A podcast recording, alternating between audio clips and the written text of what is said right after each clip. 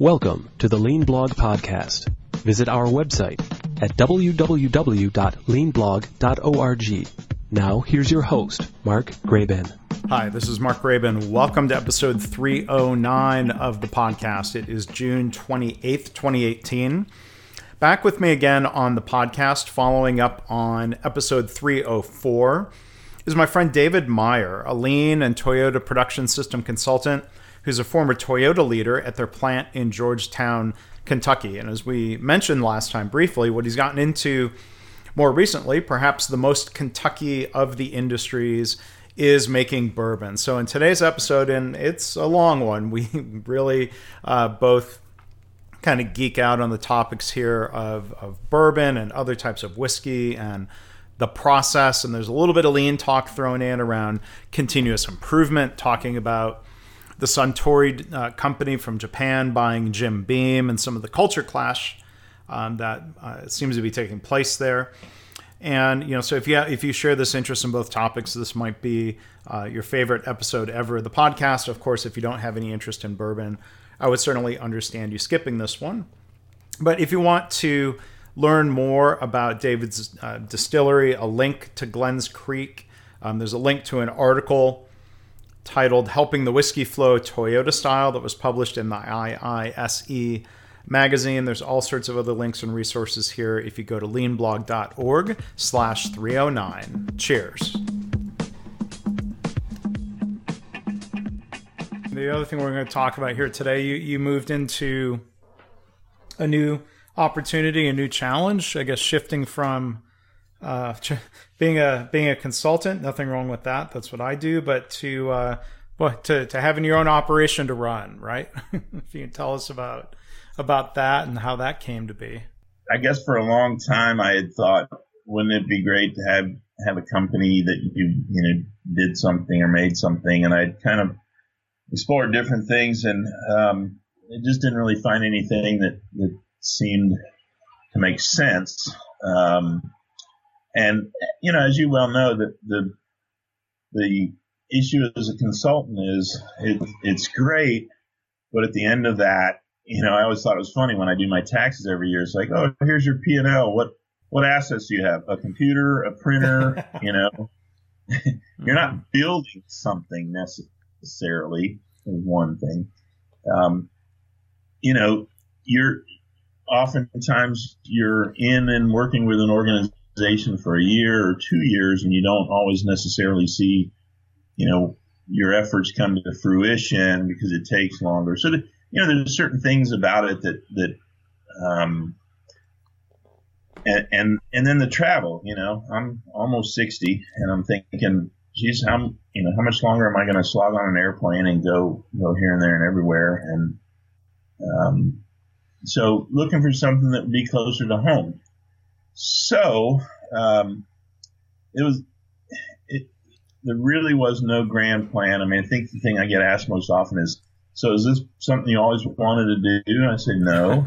is this something? You know, did you work at another distillery? No. Is you know, has it been in your family? No. Um, so then people look at me kind of puzzled, like, "Well, then why'd you do it?"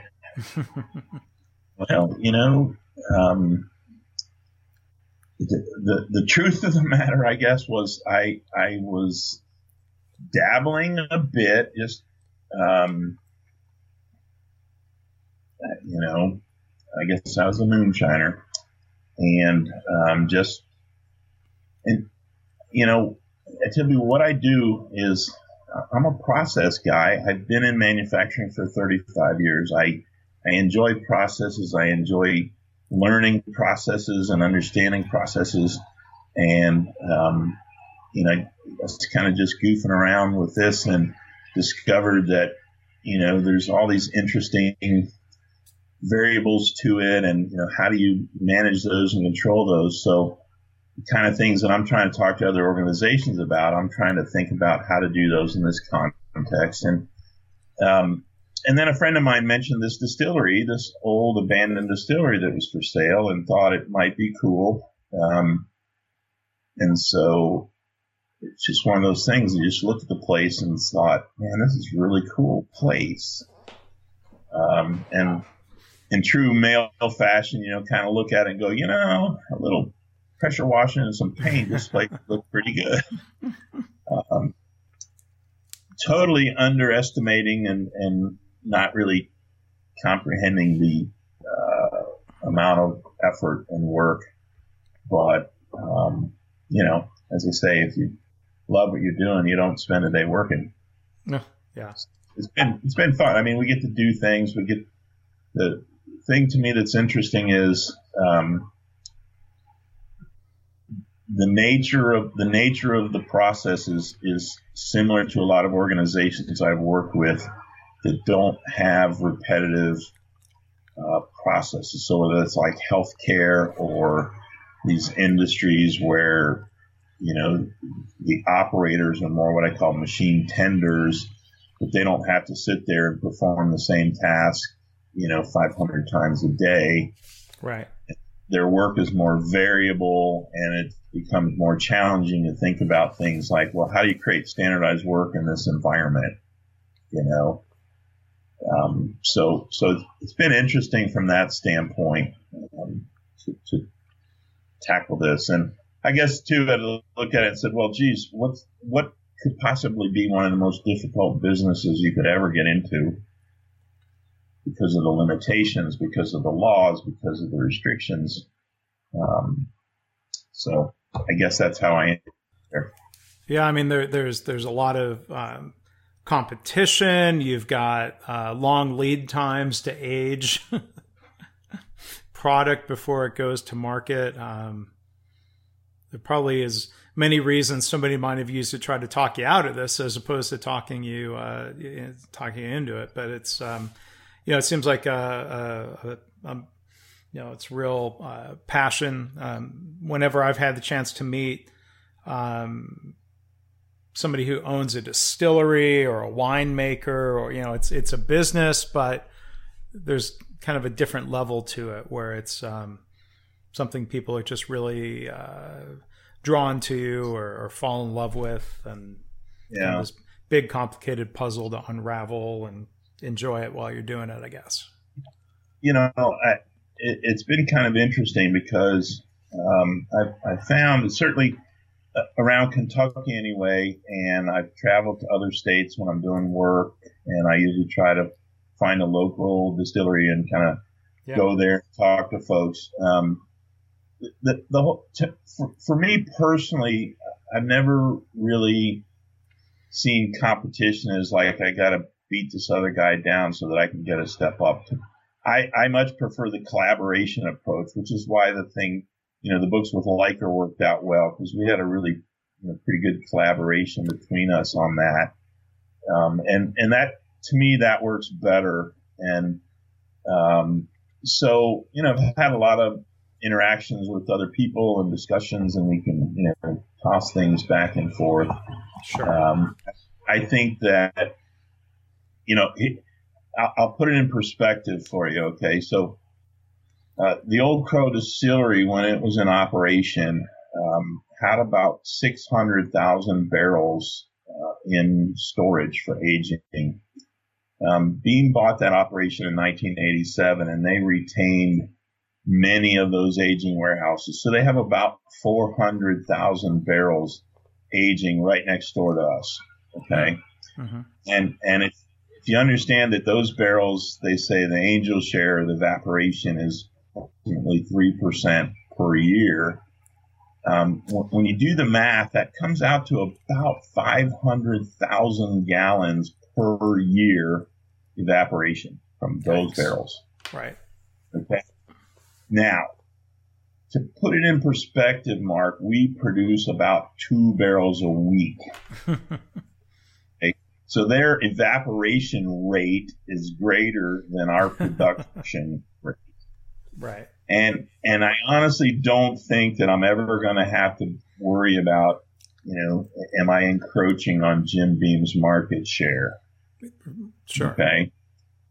Um, so so from a competition standpoint, I really don't think about it that way much. I think I think what's really cool in this industry is kind of what happened in beer is is that the small guys are able to try different things, and that then sort of pushes the big guys to also mm-hmm. mm-hmm. branch out into those things. And and if you look at bourbon today and what you can find on the shelf today, um, I think it's substantially better than when I first came to Kentucky in 1980. I mean, it was you know 80 proof, you know, standard run of the mill stuff was pretty much it. You know, you didn't find single barrel, you didn't find small batch, you didn't find this or that or some of these other things that are happening now. So what I what I hear you saying is, you know, and I, and I see this uh, on store shelves and in my own collection. Um, there's more variety. There's um, yes. different uh, different strengths, different barrel finishes, different expressions. Um, yeah, so there's there's one element of quality, and you know I've, I've only been drinking bourbon for uh, I don't know ten years. I mean I got into yeah. Scotch first, and um, yeah. I, I, hear some folks, uh, you know, people I know who are older who kind of grouse and say like, if you know, you know, if you compare, you know, your standard basic high quality bourbon that oh it was better back then which that could be uh, rose colored glasses uh, whatever uh, human nature that thinks something in the past must have been better than the stuff today. Um, I mean, what, what, what do people say in Kentucky about that dimension of, of quality? Have people gotten better at making bourbon, or is there just more variety uh, available? You know, I, I wouldn't say the question is better. I would say the question is is, is different. Um, I've had the opportunity to try some 1950s and 1960s bourbons from different distilleries, and they're and they're really quite different from bourbons of today.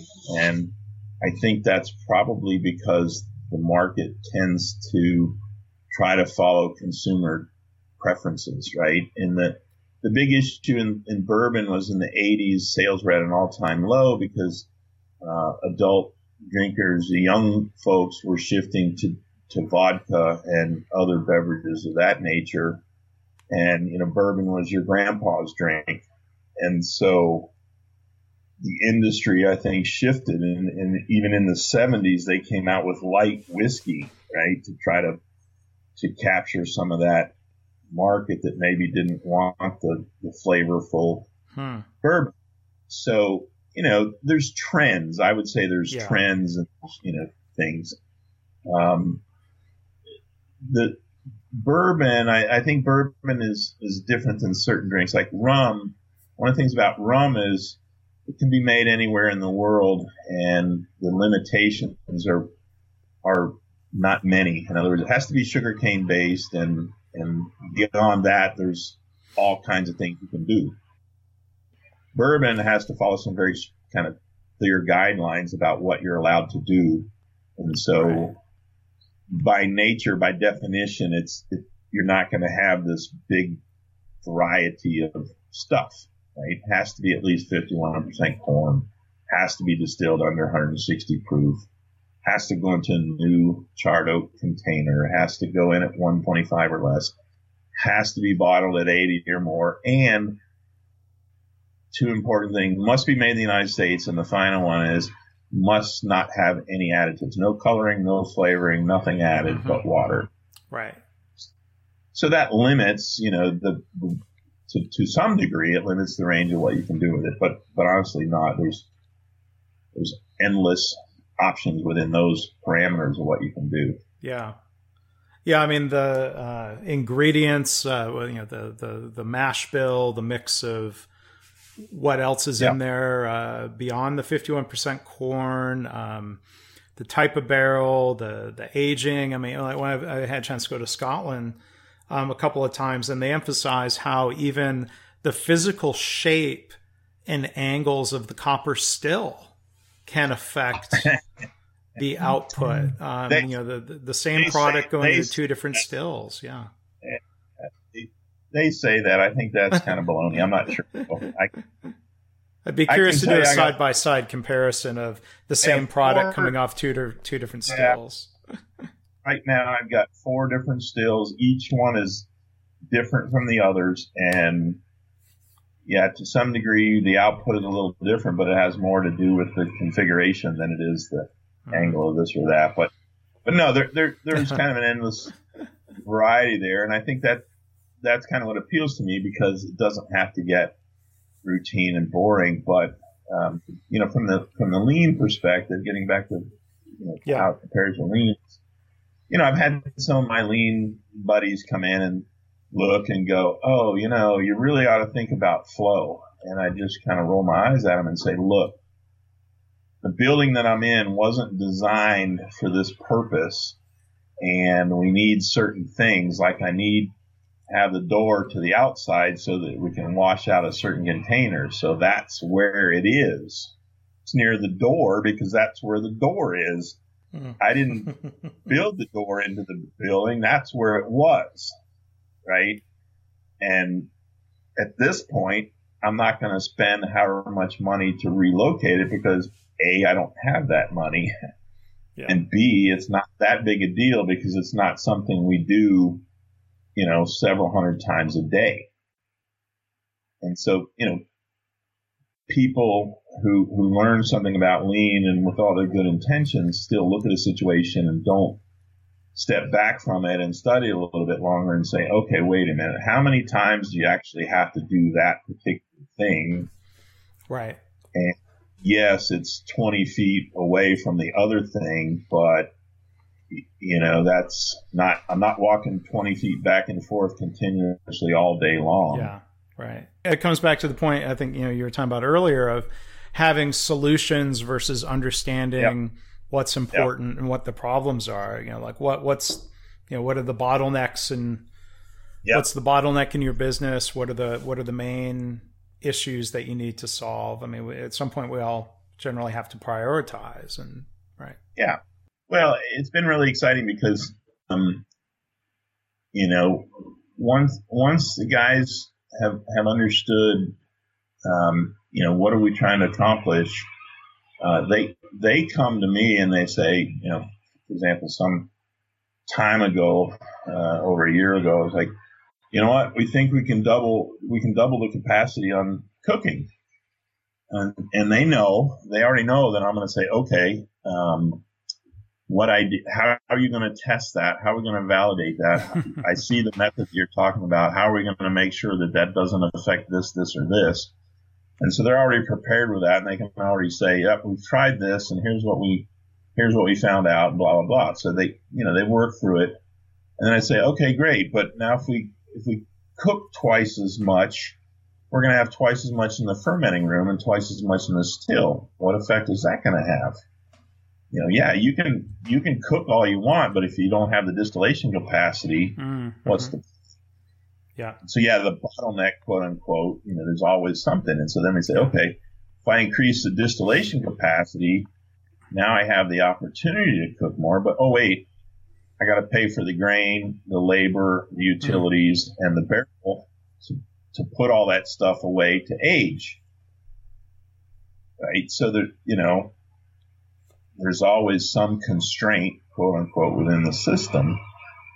And, um, yeah, it's, been, it's been great to watch the guys to understand and, and to look sometimes at, uh, what, what, what's kind of fascinating to me is to realize sometimes that, that these, these, um, realizations of opportunities know, when they come forward and I look at them and I think, geez, why didn't we think of that six months ago? You know, it's been right in front of us all along. And, and then I'm kind of reminded that really the Kaizen by nature is this sort of iterative process that, that when I study it and I think about it, I realize, well, there was two other, two or three other things in the process that changed that then made it obvious that this could change. Does that make sense? hmm right? Yeah. That that that and and the, you know the Toyota guys kind of alluded to that, but they'd always use metaphors, you know, and say, well, you got to clear the clouds, or you know, you got to get you got to get these things, you know, when they'd say that, they're really meaning you got to get these things out of your mind. These things are kind of cluttering your view of what you're looking at, and until you get those things out of the way, you can't really see other things. And so, you know, those kind of things are coming back to me. I'm going, yeah, and I can see that firsthand that, we're sort of in the, you know, we're, we're, so far we've been in a perpetual startup mode. Mm-hmm. And we keep improving and we keep expanding and then we keep, you know, making it better. Um, and so that's been kind of interesting too, is that, that in terms of quote unquote stability, well, about the time we stabilize the process, we find a way to make this part of it better, which means then we have to make other parts of it better. Right? You can't go out and can't go out and build a bigger still if there's no nothing to put in it, or you can't go out and cook more if there's no way to ferment it or distill it. So, um, you know, we make a change in one area, which means we have to make a change in two other areas. So you're figuring this out. You're working with others to to figure out not just uh, how to get the distillery up and running, how to produce a good product, how to sell it, but you're bringing others along on this lean discovery journey. And I'm sure you're discovering, you know, kind of you know, how best to apply lean and, and TPS and everything you've learned uh, to to that operation. Yeah. Yeah, and you know, there's certain things I haven't done as a consultant.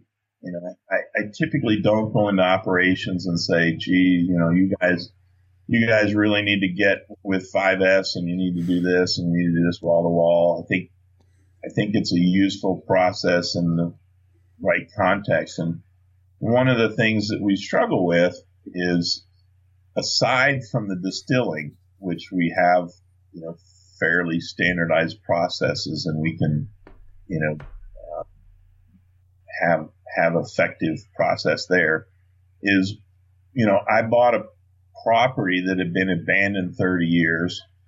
Um, so there was no maintenance to the facilities. It was overgrown. The buildings are, you know, in disrepair.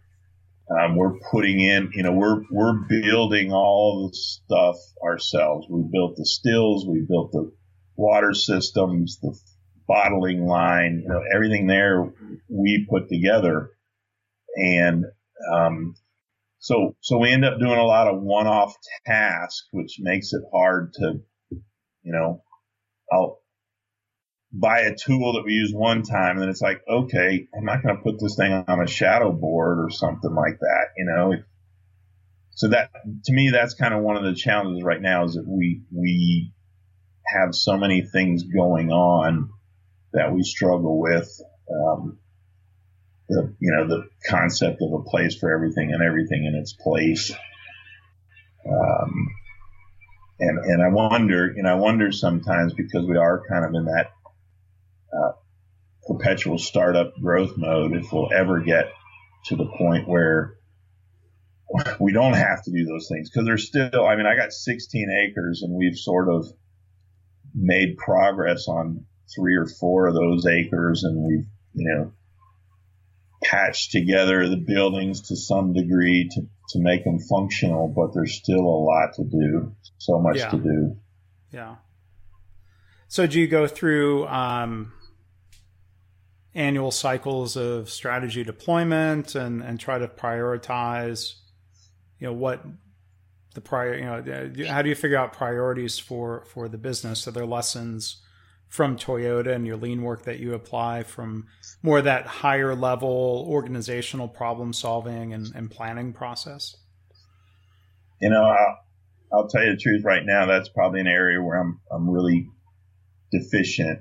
Um, and and a lot of it has to do with the basics of the business in terms of cash flow. You know, as you well know, there's that delay time while the product ages, and um, you know, there's there's a lot of people who are out there trying to figure out some way to shortcut that, and and we, you know, I did find ways to reduce it dramatically. Uh, the the challenge is a lot of the the you know the shortcuts that are out there uh, appear to deliver an inferior product, and so that's not acceptable. And so, uh, um, I, I, can say that the time spent in a barrel is nowhere near what the industry wants you to think it needs to be, based on how you do things. Um, but the, the, the real issue for me is um, I spend most of my time thinking about how am I going to pay the bills.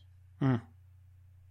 Um, and so I'm, you know, uh, I fall into that trap, and I've got I've got some guys now who, who are working with me that I think we can start to sit down and, and be more strategic in how we go about it. I mean, you know, I it, things people say to me, you know, famous line, you know what we need? I said, yeah, we need about a million things. Um, it, this isn't just starting a business, which happens to be a challenging business. This is also trying to preserve and ultimately restore um, many buildings and a lot of property with a very limited budget. I mean, I, this is definitely a shoestring, and um, so you know, I can look around and say, yeah, I've put plans together. I've got a long-term plan. I got a long-term vision, and there's you know, there's an intent there. Um, but it also takes time and money, and uh, to at least one of those I don't have an unlimited supply of. well, I mean, you're having to help separate. You know, if somebody says, "Here's what we need," is it a need versus a want? Is it a a must-have versus nice to have? I mean, those are questions. Seems like any any business always has to ask, right? It, it is, it, and it is, and that's you know, again, I think that gets back to the thing with problem solving where people look at a situation and go, you know what we need? We need this. Well, okay. Do we? Do we actually need that? And, and one of the things I've learned, this is kind of funny, I think probably is, is I've learned this effective procrastination, right? To be able to say, okay, instead of me falling into that, let me just sit back and wait and see how this plays out because invariably, you know, some time period will go by, let's say a month, and somebody will say again, oh, you know, we talked about that. We need that. And then I'll wait and then I'll wait. And then invariably, a more effective idea actually arises. Mm. You know, and, and I think the Toyota guys did that sometimes too, where they would, they would know that we're sort of jumping to some conclusion about what we should do, and they would just sort of somehow delay us, you know, and realize that that ultimately we'll find something better. And um, that that's kind of an interesting thing I've noticed is like, geez, sometimes you know, really, and I, and I know I've known these things. The, the challenge is sometimes you look at it and you say, well, there's two options. Neither one of those looks particularly good you know, and um, so I've, I've, sort of learned, you know, sometimes I can procrastinate, and maybe through that process, or maybe through, you know, reflecting on it or something, ultimately a, another option comes comes around. You know, it's not it's not procrastinating and doing the things that need to be done. It's procrastinating, I think, on the things where somebody goes, "Hey, you know what we need?" right you know, yeah, yeah, yeah. Um, one one thing I'm curious to go back and, and hear a little bit more about when you talk about barrel aging and and the time involved and what people say versus what's real. Um, you know, it seems like that's certainly one of the the, the long lean time aspects. The uh, the the years typically spent in a barrel. Um, are there some things that you can do operationally um, to to try to reduce that lead time and, and maintain or even improve quality? Yes, the, the, there are. Um, and, uh, you know, part of that, I think for me, the benefit is, you know, with my problem solving background is like I can dissect this thing and say, wait a minute. Um, and question things. You know, one of the things I one of the things I questioned a lot was, gee, why why is it? And you went to Scotland. Why is it all the Scotch makers want these used bourbon barrels? And you know, the assumption is, well, there's bourbon flavor in there, and they're picking up some bourbon flavor. So we make a rum and we age it and use bourbon barrels. And in the beginning, I didn't have any used bourbon barrels, so I mm. bought some, mm-hmm. another distillery And what I found out is, you know, these notions that, oh, you know, some people would say, oh, you put a few gallons of water in that barrel and, and leave it in the sunshine, slosh it around, and you'll get bourbon out. No, you don't. Right, right. And oh, by the way, the barrels that go to Scotland aren't barrels, they're staves. They break the barrels down into the individual pieces, they palletize those and ship them to Scotland. Those those pieces of wood are dry as a bone when they get there. Right? There's no bourbon sloshing around inside a barrel. And so it puzzled me, you know, what what is it then? And and um, one of the things that that piece of the puzzle that I found was the the oak when it's been exposed to alcohol for long periods of time, um, as in bourbon storage, it tend it starts to break down the lignins in the wood and releases vanillins and those mm. caramel butterscotchy notes. Okay? And and what I've learned, Mark, and I you know I was terrible at chemistry in school, and I'm still not great at chemistry, but what I've learned is there are real chemical reactions that take place um, between the various things. Like, for for example, um, ethanol and acetic acid, which is vinegar, which is produced during fermentation. And when you combine ethanol and acetic acid, you get ethyl acetate, which is a chemical that has in lower concentrations has a fruitiness and a sweetness. Mm-hmm. And, it, and it's often a chemical used in artificial fruit flavorings because of that. Um, and, and so these things are taking place in there, and um, the, the big guys are at a disadvantage. You know, you're you're a big guy. You're producing a couple thousand barrels a day. You don't have the opportunity to you know, manipulate the barrels, move the barrels, transfer product to different barrels, etc. You make two barrels a week, you can do that. Mm-hmm. Right? So, so yeah, definitely one of the things I considered before I went into the business is look, I can't wait eight years, four years, 20 years to, to get cash flow. That's just not going to happen and so had done done various sort of things to try to determine a way to achieve the outcome um, in a shorter period of time. And and I'm going to tell you what one of the things we have the strategy that you know single barrel products and at barrel strength. So when our product comes off the still we can go directly into a barrel without adding water. The proof is below the legal limit. Mm-hmm. And we can go directly into the barrel without water. Most major distilleries, the big ones, distill at a proof above the legal limit for going into a barrel. So that they have to add water. So they've cut the flavor once. Then they come out of the barrel and add water. They cut the flavor again, which means you have to have a lot more flavor to start with. See, we don't put water in it after the barrel either. We don't put water in it any time after it's after the grain is cooked.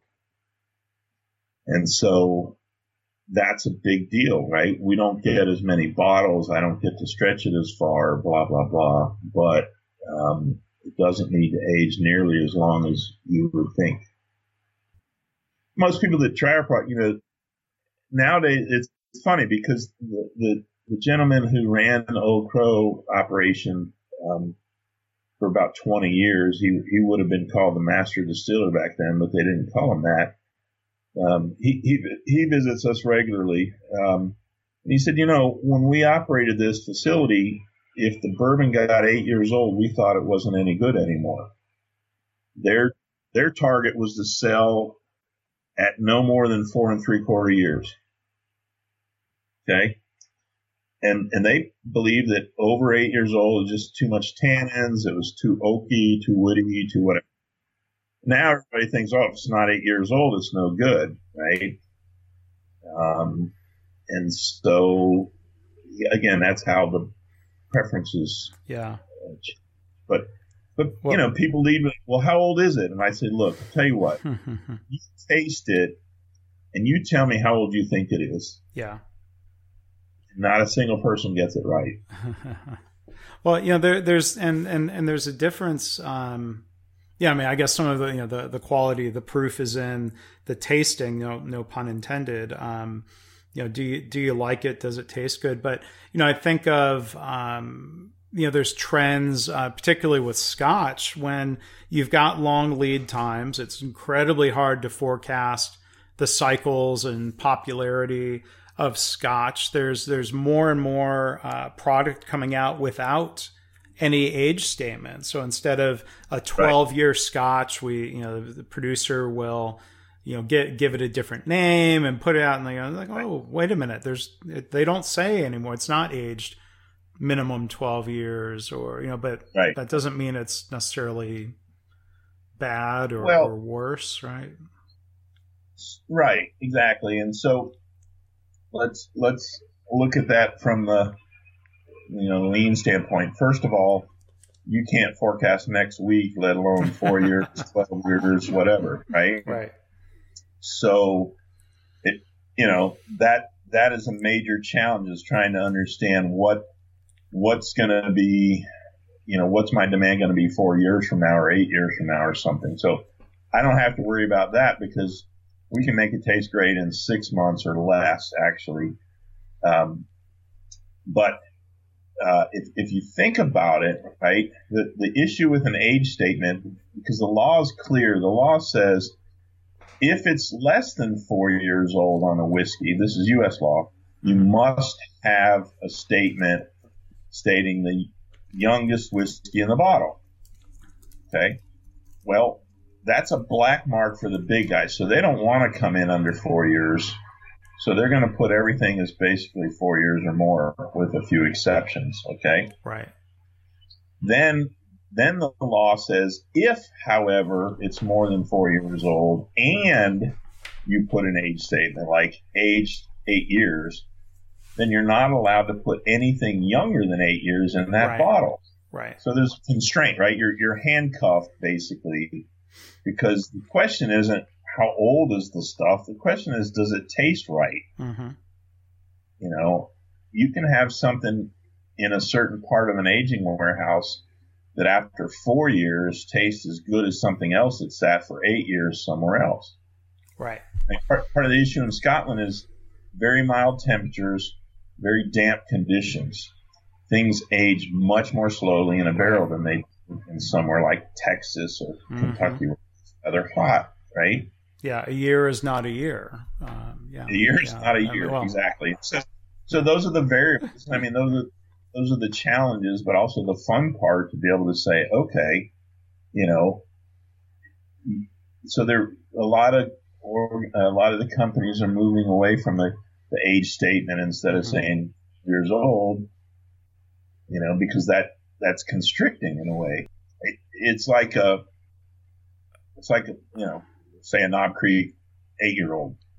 Okay, well maybe I've had something in the warehouse only for five years, and by golly, it tastes really great, mm-hmm. but I can't put it in that eight year old bottle. Yeah. so that's why they're getting away from that statement. Is, is yeah. it frees them up to have a little more flexibility with where they put the product. Right. Well, I was just going to say, um, a friend of mine recently brought me a bottle from a distillery in College Station, Texas, and I'd never had it before. He did the tour. He brought me a bottle back, which was really nice of him. And it it says, you know, clear as day on on the bottle, aged six months. And I'm like, wow, that's a really young, barely aged whiskey and you know but you know in a way i'm like well you know in a way you're really kind of tasting a more pure expression of what they distilled you know I, my, my comment to my friend was i would have almost rather tasted it completely unaged without any influence of the oak because it was just barely barely aged I'm like, well, you know but it's just you know it's it's different and uh you know, and enjoy being able to try different things. I, I still can't wait to get up there to Kentucky and uh, and try what you're try what you're producing. So let me just kind of you know, I'm curious, maybe you know, for the listeners who are really um, in into bourbon, can you give you know a little bit of a rundown of the different products, different expressions that you're producing, where where people can look online to learn more about what you're producing? Well, uh, online they can see us on either Facebook or um, our webpage, glenscreekdistillery.com. Um, and we're on Facebook, Glens Creek Distillery on Facebook.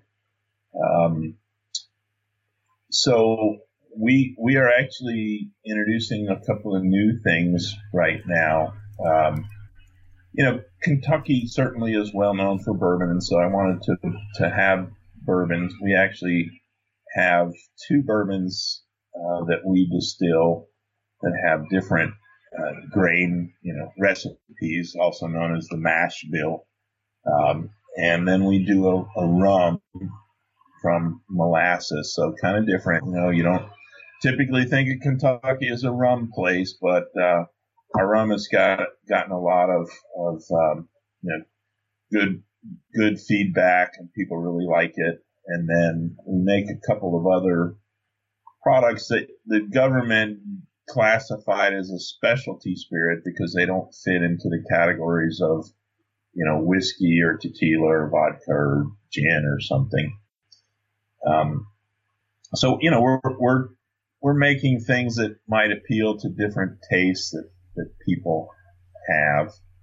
Um, and you know, uh, let me go. Uh, I kind of want to go back to your comment because because and, I want to tie this because almost everything can tie back to problem solving. I know I told you or you you were going to ask a question about you know I commented that the Toyota guys were always telling us you know all we do is problem solving. You know, they would go back and forth between all we do is problem solving or all we do is PDCA, and they sort of use those interchangeably. Um, but but if you think about it, everything can be associated to to this problem, and one of the mistakes that people make in problem solving, pretty common, is mistaking correlation for causation. Right? Correlation is to say, well, I tasted a six month old uh, bourbon and it just tasted really young. Therefore, all six month old bourbon is going to taste young. That's a correlation, right? Um, and so I find that a lot. And, and what, what I've experienced and, and what people have done to try to shorten the aging time, one of the hypotheses is that a smaller barrel, because of the ratio of liquid to wood content, a smaller barrel is going to age the product more quickly. Okay. A very common belief amongst startup distilleries. So me being, you know, the guy who's going to say, well, let me test that hypothesis to see if it's valid. right. Because on a logical standpoint, I can say, yep, okay, you get a little bit more wood surface area to liquid ratio, but does that really make a difference? Mm. Mm-hmm. Um, but but the flip side is, and what what you read or hear or see, you know, from these people reviewing bourbons or take, you know, even some that I've tasted is they they taste the product, they know the distiller used a small barrel, and they go, you know what, you can't make a good product in a small barrel because the product, quite frankly, doesn't taste that great. And then they look and they go, oh, you used a small barrel and you only aged it 12 months. Can't do it. Can't make good whiskey fast. I heard that hmm. over and over. Can't make good whiskey fast. And I'm sitting there going, geez, I got some stuff three months old. People are raving about it. I think it's pretty darn good. I don't know. Maybe I don't know what good is. You know, I'm thinking, I don't understand. I had a guy, this is an industry expert, sitting in the distillery there one day. We're chatting and we're tasting and stuff. And he said, you know, point blank, you just can't make good whiskey in a small barrel. I said, really? Okay. And he'd already tasted some of my stuff that came out of a small barrel and told me how good it was, right? but he did he didn't know he didn't know it was small barrel. No, he didn't know. No, I didn't tell him. so I handed him a sample of a product I had produced and he tasted it. He's like, man, this is this is great. This is really good. I said, well, you know what? That came out of a 10 gallon barrel. Industry standards 53. Okay, 10 gallon is small. Right. His eyes got big, and he's like, "No, no way." I said, "Yeah, that was in a 10 gallon barrel, and it was in there for a year and a half, which is kind of a long time for us. And he, he just said, well, you just burst my bubble. I mean, you just totally blew out, you know. And I said, you see, I don't know if people are doing correlation. Yes, I've tried some products that came out of small barrels and they were terrible. Mm-hmm. That doesn't mean it was the small barrel. Right. There's there's too many other aspects that go into the product and the end result. The barrel is only one of those, right? And then there has to do with how do you handle that barrel during that. You can't treat that barrel the same way you would a 53 gallon barrel, for example. So, so people jump to these conclusions. I had industry experts, people who are paid consultants in the industry, tell me you can't make good whiskey fast. Can't be done. I'm thinking, well, what is fast? How, what is to you? What is fast? And what they're saying is four years, eight years. You know, it just takes a long time. Yeah. And I'm sitting there going, well, I got some three month old. They taste. that. So try this. Tell me what you think. Oh, yeah, tastes like it's about two or three years old. So that's about three months old. and, and, you know, that those are the same kinds of things you see in problem solving. People jump to these conclusions like, oh, you know, I've tried three or four products that come out of small barrels, therefore small barrels don't work. Right. I mean, that sounds more like a bias, like somebody would say, uh, well, a small car is not a luxury car because they were right. thinking of old Chevys and then Lexus comes out with a smaller. yeah, whatever. It is. It's, it's a bias. And it's like, okay, I, I could agree that I've tasted many products from craft distillers that to me just didn't really taste very good. I can't tell you why because I can't pinpoint. I've never myself produced anything that tasted quite like those, so I can't exactly say how they got that. Right? I can only say that okay, that might suit some people's preference. It's not mine. I don't know. Um, you know, I don't know how they got it. I can look and I can sort of hypothesize, but I don't have any evidence. You know, if I can't experiment with it myself and test something myself, how do I have any evidence? I mean, that's kind of Toyota's position, right? Yeah. Data is fine, but we prefer facts. That was a statement we heard over and over. So, though, you know, the, there's that's one of the reasons. You know, somebody asked me once would I bring in an industry expert to help, and I said I, I really don't think so. Said, well, why not? because they're going to tell me the same thing that everybody else is hearing. right? And and I don't want somebody to come in and tell me something. I I'd rather take that and say let's conduct an experiment and let's try to get some evidence ourselves and let's see whether that actually is true. Yeah. The whole copper still you got to have a copper still to make good good whiskey. That's another one that's out there copper as opposed to what stainless steel? Stainless. What else would you use? Yeah. stainless. And all our stills are stainless, but we do have some copper in them because it's easy to work with. But you know, mm-hmm. It's like it's like everything else, Mark. I, I, you know, a friend of mine forwarded me a, a interview with a company that had done lean, and this is a classic scenario of you know, in 2004, we started with 5S and we, you know, yeah. we executed 5S across the facility and gee, we didn't seem to get any financial gain from that. Like, yeah. Surprise, surprise.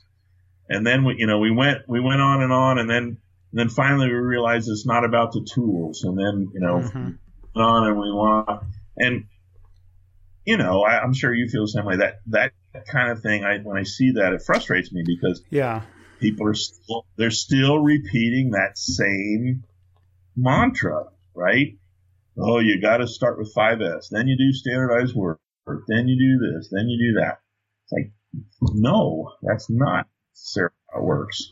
Well, I mean, it seems like there's parallels there, whether it's you know some of these, you know, conventional wisdom uh, uh, about whiskey making and and lean. Is it superstition or is it proven fact? And you know uh, that those those are You you you raise a really good point here that it's it's good can be helpful to challenge the way it's always been done, the way it's always been said, and say, well, you know, there's there's there's probably there's probably a better way. Well, I, I you know one of the kind of philosophies I came into this with because because I bought the Old Crow Distillery, which is named after Dr. James Crow, who was who was a really prominent figure in the bourbon industry because he, you know, quote, perfected or standardized the sour mash process, which is predominantly used in bourbon production today.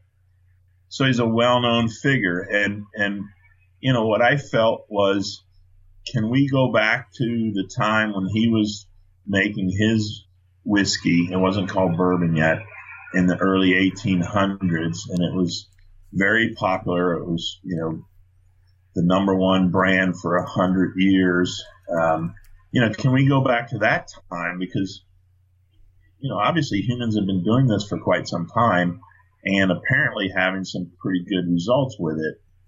And so we sort of, I would say, quote, you know, break some of the rules that, that are common out there in the industry. Oh, you got to do this, and we're not doing that, or you have, you know, you can't do it this way, and we're doing it that way.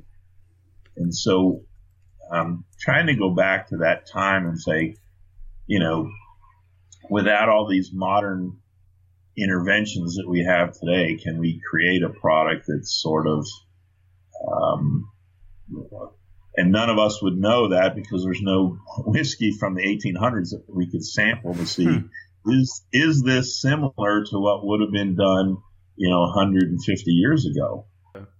Retro, old-fashioned formulation. Kind of, kind of. I mean, and you know, and I tell people when they come in, I said, look, we we don't shy away from modern conveniences. We have electricity, we have propane, and we have stainless steel. Um, but at the same time, we're we're also, for example, Mark, we we captured a yeast strain in one of the old fermentation tanks. Technically, it would be known as a wild yeast because it was in the wild, right? Um, that is like totally against the rules.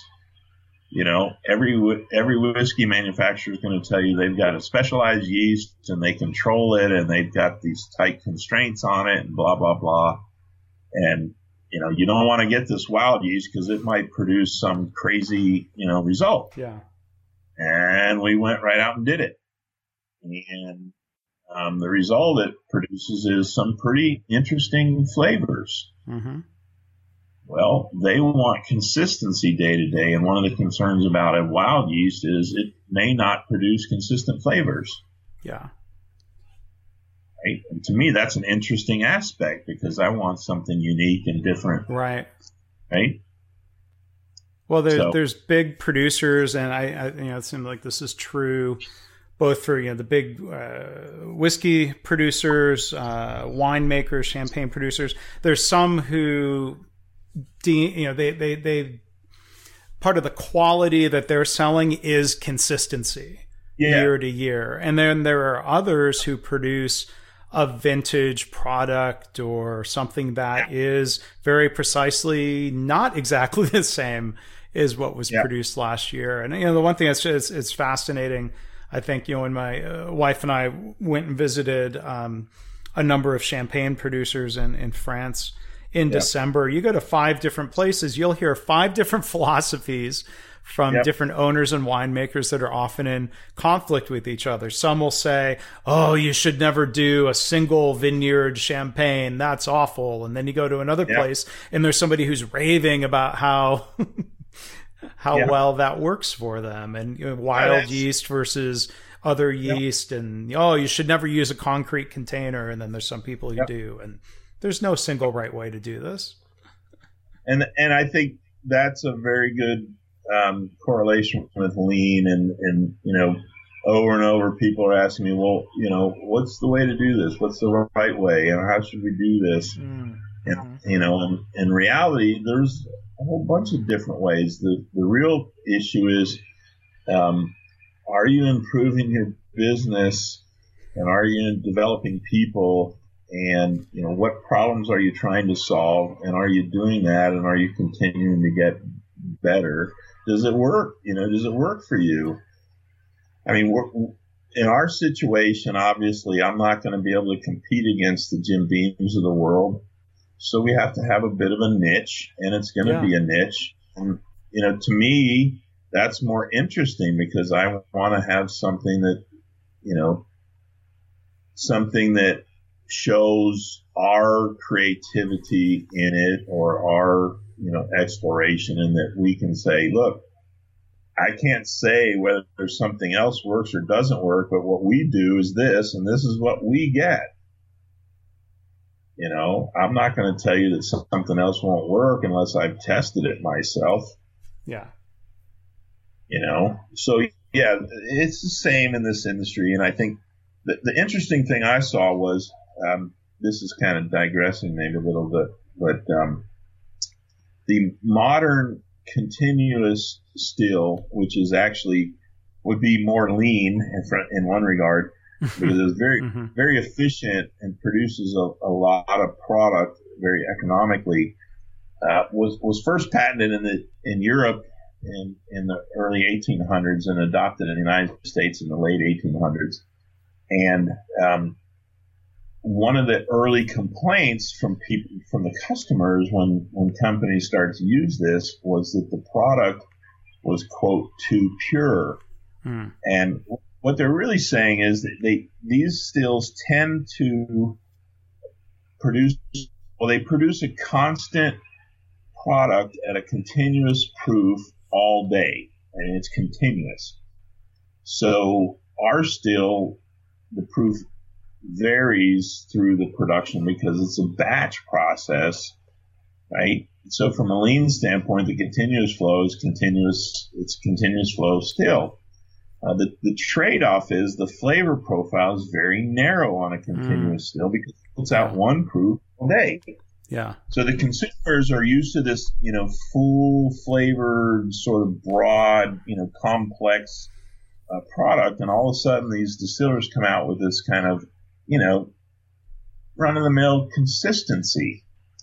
And so to me, the industry is taking this, what I would consider a weakness, this, you know, hey, we have consistency, and, and they're turning it into a favorable, which is a marketing thing. Yeah, yeah. Hey, every bottle you buy, you can ex- expect the same experience. Whereas we tell people, hey, every barrel is different they're going to be a little bit different, um, but they all need to be good.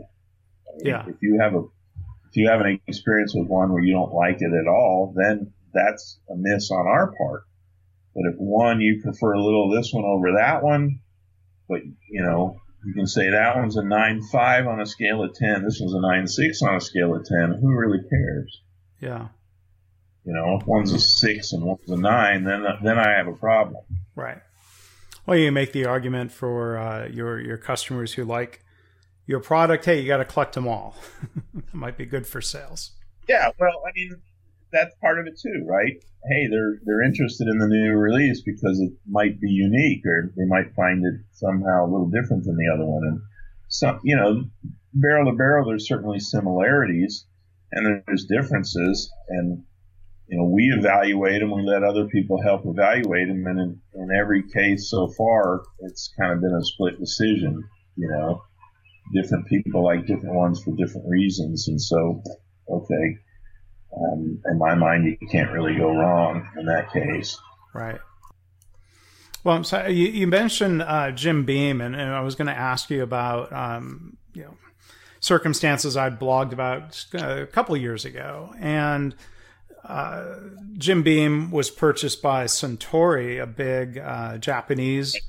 distiller, and you know there was an article in the Financial Times summer of 2016 about this culture clash, which in a way reminded me of the old movie uh, Gung Ho, you know about yeah. Japanese. Yeah. You probably you lived that lost in translation. Yeah, yeah, but yeah, um, I I...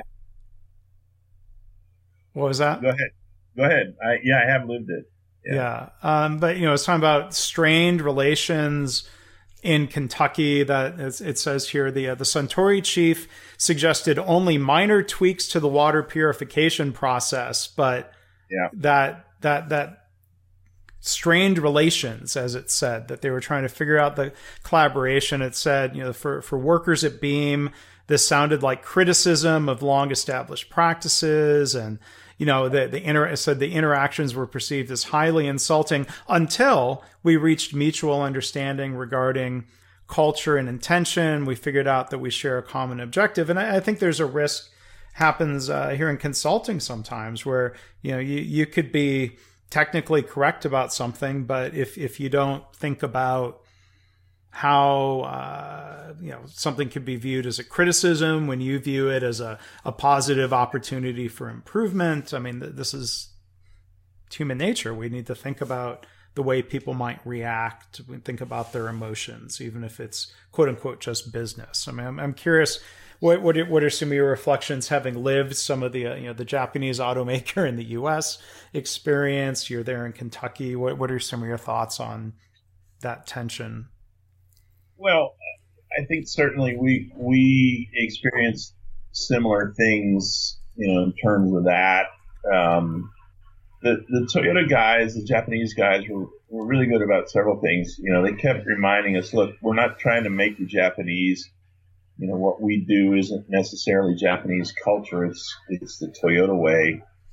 And but but you know, there's there's there's differences, and it took me a long time and it took some you know outside perspective sometimes to understand what was what was happening.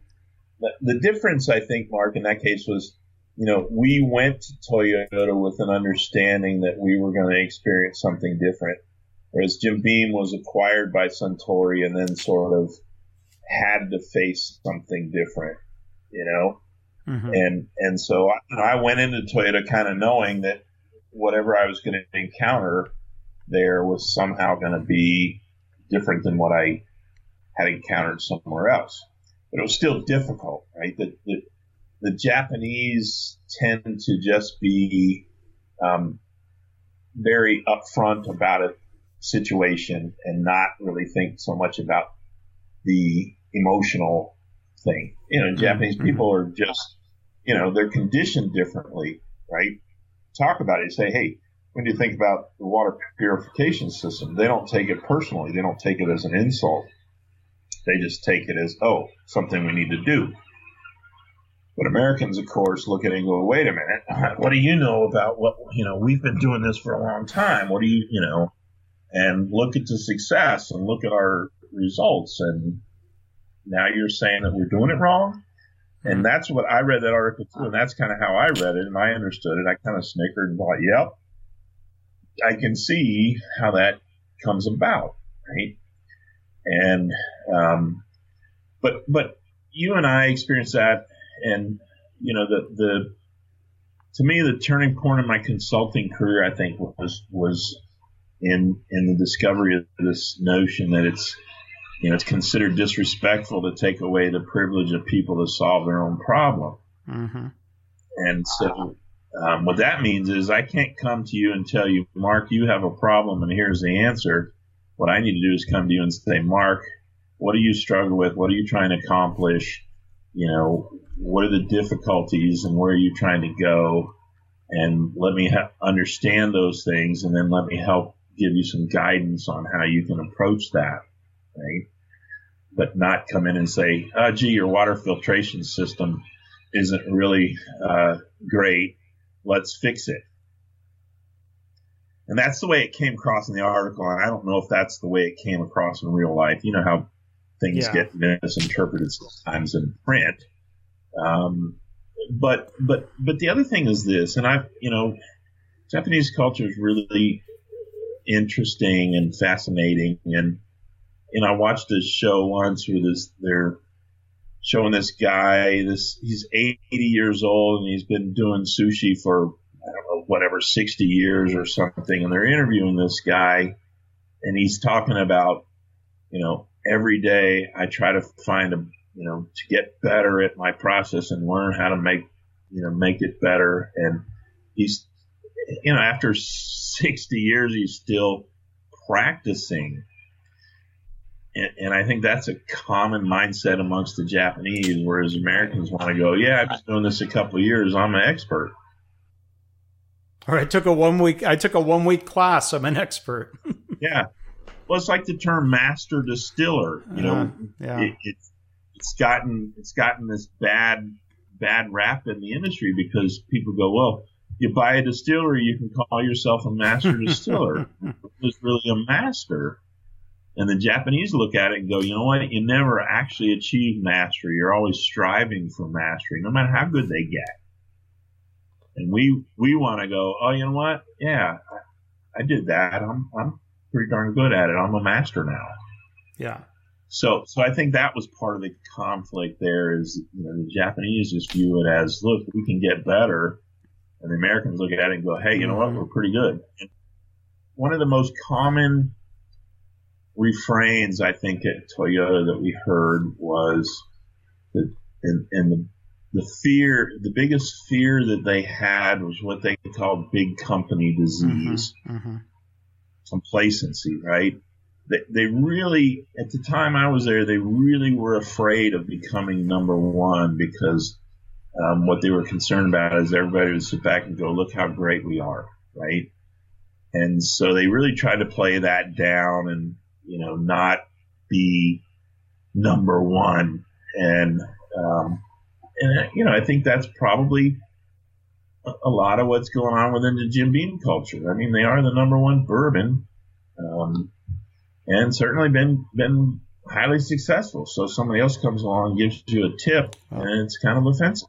Well, think of back when NUMMI got started. Uh, GM was probably still the largest automaker in 1983, 1984, and there was, I'm sure, a lot of pride. People said, "Look, you know." Uh, May, you know, maybe somebody might have admitted, oh, you know, we've got some problems, but we're still pretty awesome. So who are you to come in from Japan and tell us how to build cars or how to manage right. people?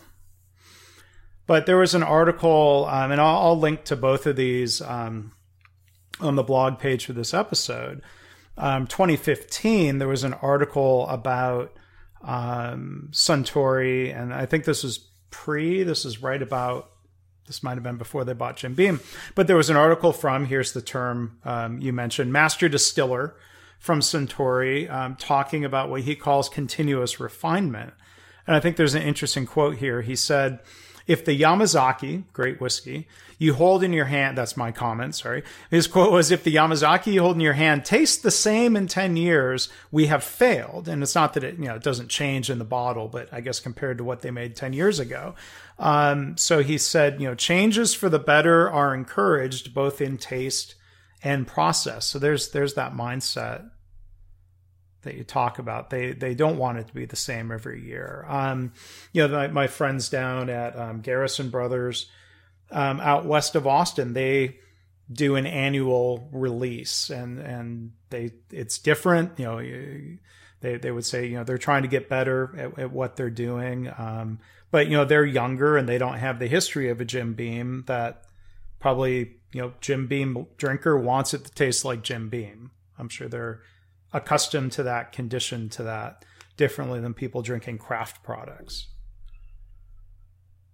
Well, I think you know the other part of it is um, this.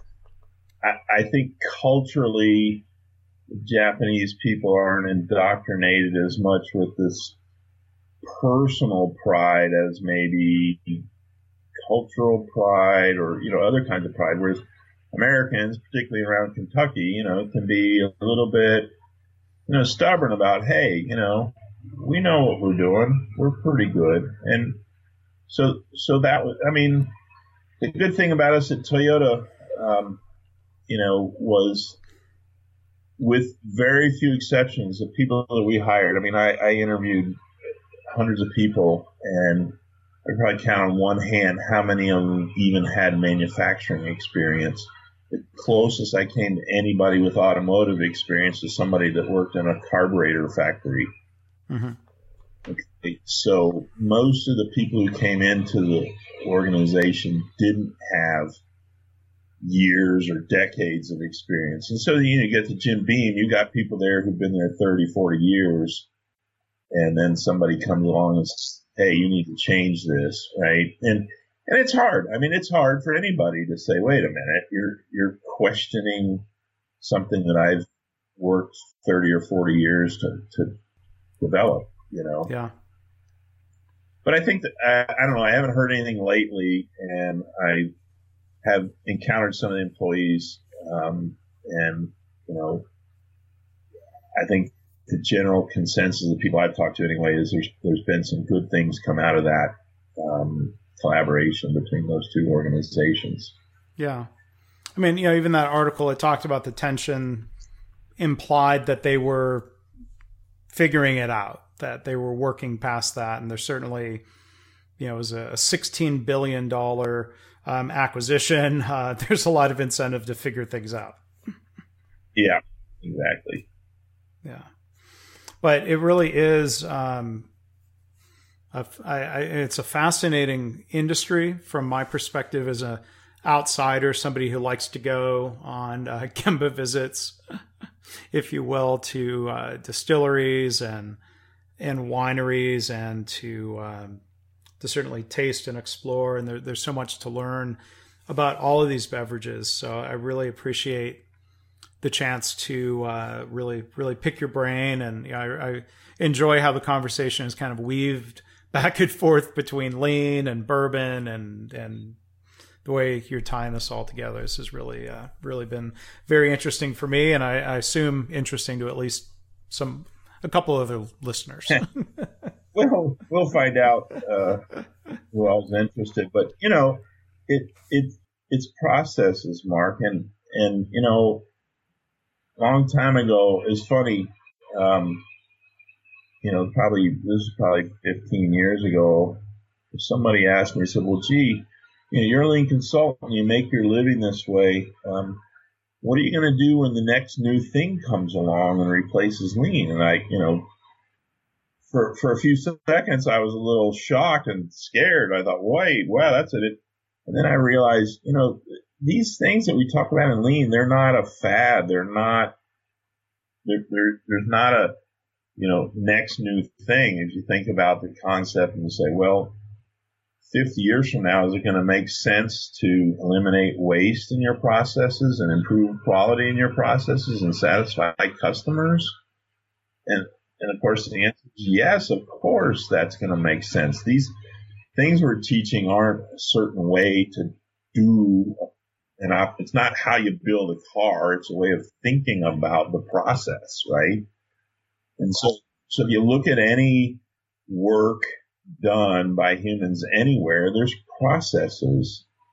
And so that's what kind of one of the things that attracted me to this is there's there's processes here and those processes have these variables some of which you don't have a lot of control over and then you have to kind of try to understand how to minimize that, right? I don't have, some people think I have the choice to go out and pick a certain barrel that's going to work better than another barrel. I don't. You know, I call the guy up and I say, I need 10 barrels. I go, I pick up 10 barrels. I don't, can't go in there and hand pick barrels that I think are going to aid better than others. I can't go to the grain guy and say, hey, give me your best grain or your good grain or your grain that's going to produce this flavor or that flavor. You know, you think about things like, well, you harvest corn one time per year, but you use it throughout the year and it changes throughout the year. That, that product in storage doesn't stay the same. And so that's a variable, right? And, and so, and the yeast is a variable and the temperature is a variable and and you know so to me that's that's the the exciting part is to be yeah. okay which of those variables do I need to really worry about and which of those variables do I need to let do what they're going to do and and create an interesting result yeah well, and I'm I'm joking when I say this, but I'm like, well, well, David, you clearly need to develop corn that's level loaded and ripens evenly throughout the year. yeah, exactly. No, I, I, get the joke there. yeah. Right? Or you know, you need to pick a barrel that's you know made from wood only from such and such or so and so. And um, and back to your point right whether those things are superstition or fact i at, at this point in, in this journey i don't have enough evidence to, to say conclusively one way or another because um, just like in problem solving we can say look if i if i implement two countermeasures at the same time uh, that's a fundamental mistake because then I've changed two variables and I don't know which one actually had an impact or not. Right. And and so part of the trouble part of the trouble that, that I have in in you know is is isolating a single variable because there isn't. There's multiple variables, right? The wood changes, the grain changes, the temperature changes. You know, we don't we don't complete an entire barrel from one distillation run. So it's multiple distillation runs. It might be in multiple stills. It, you know, so when you look at all those factors, um, it's impossible basically to say, gee, something changed. What was it? Well, I don't know. There's these variables. Let's see what we can do to try to isolate a variable and see if that makes a difference. You know, so it, it some days it's frustrating, challenging. Some days you scratch your head and go, "Geez, I don't know why it's doing that. It's it's acting weird." You know, two week last two weeks the temperature was below freezing for two weeks in a row. It got down to minus two degrees. Well, we have a quasi temperature controlled fermentation room, but clearly um, the overall temperature was less. Fermentation slows down, and fermentation when the temperature changes, the flavor profile can change. So, so there's all these variables that, you know, the big distillery is going to tell you, oh yeah, we have controls on all those. I'm like, no, you don't. Not really. You really don't, right? It, it's a completely different animal than, than some processes. And that, to me, that's kind of what makes it interesting and challenging is, is, uh, to, to let nature do what nature's going to do to a degree, but also to try to, you know, have it turn out to be a certain way. It, it's kind of interesting. Yeah. Figure out what you can control versus what is just going to happen. Yeah, and you know, I tell people who visit, I said, look, the, the, the final product is influenced by four things: the grain, the yeast, the distillation method, and the wood. And in my mind, the distillation method can can either enhance or negate the first two, the grain and the yeast. And then the wood is is kind of a it's not a wild card variable. There's certain things you can do to uh, create different outcomes, but that takes effort, right? And if you're producing a couple thousand barrels a day, you really can't put that much effort into it because it would be cost prohibitive. Right. Um, and so then you have to, so the big guys have to sort of let the natural process take place. Oh, this barrel at the top of this warehouse is going to age to this degree in this many years. They know that. They can, they can sort of uh, anticipate that outcome. And I'm sure they have some, you know, logic behind the scenes and say, look, let me take some of those barrels from that level and some of these from this level and some from that level.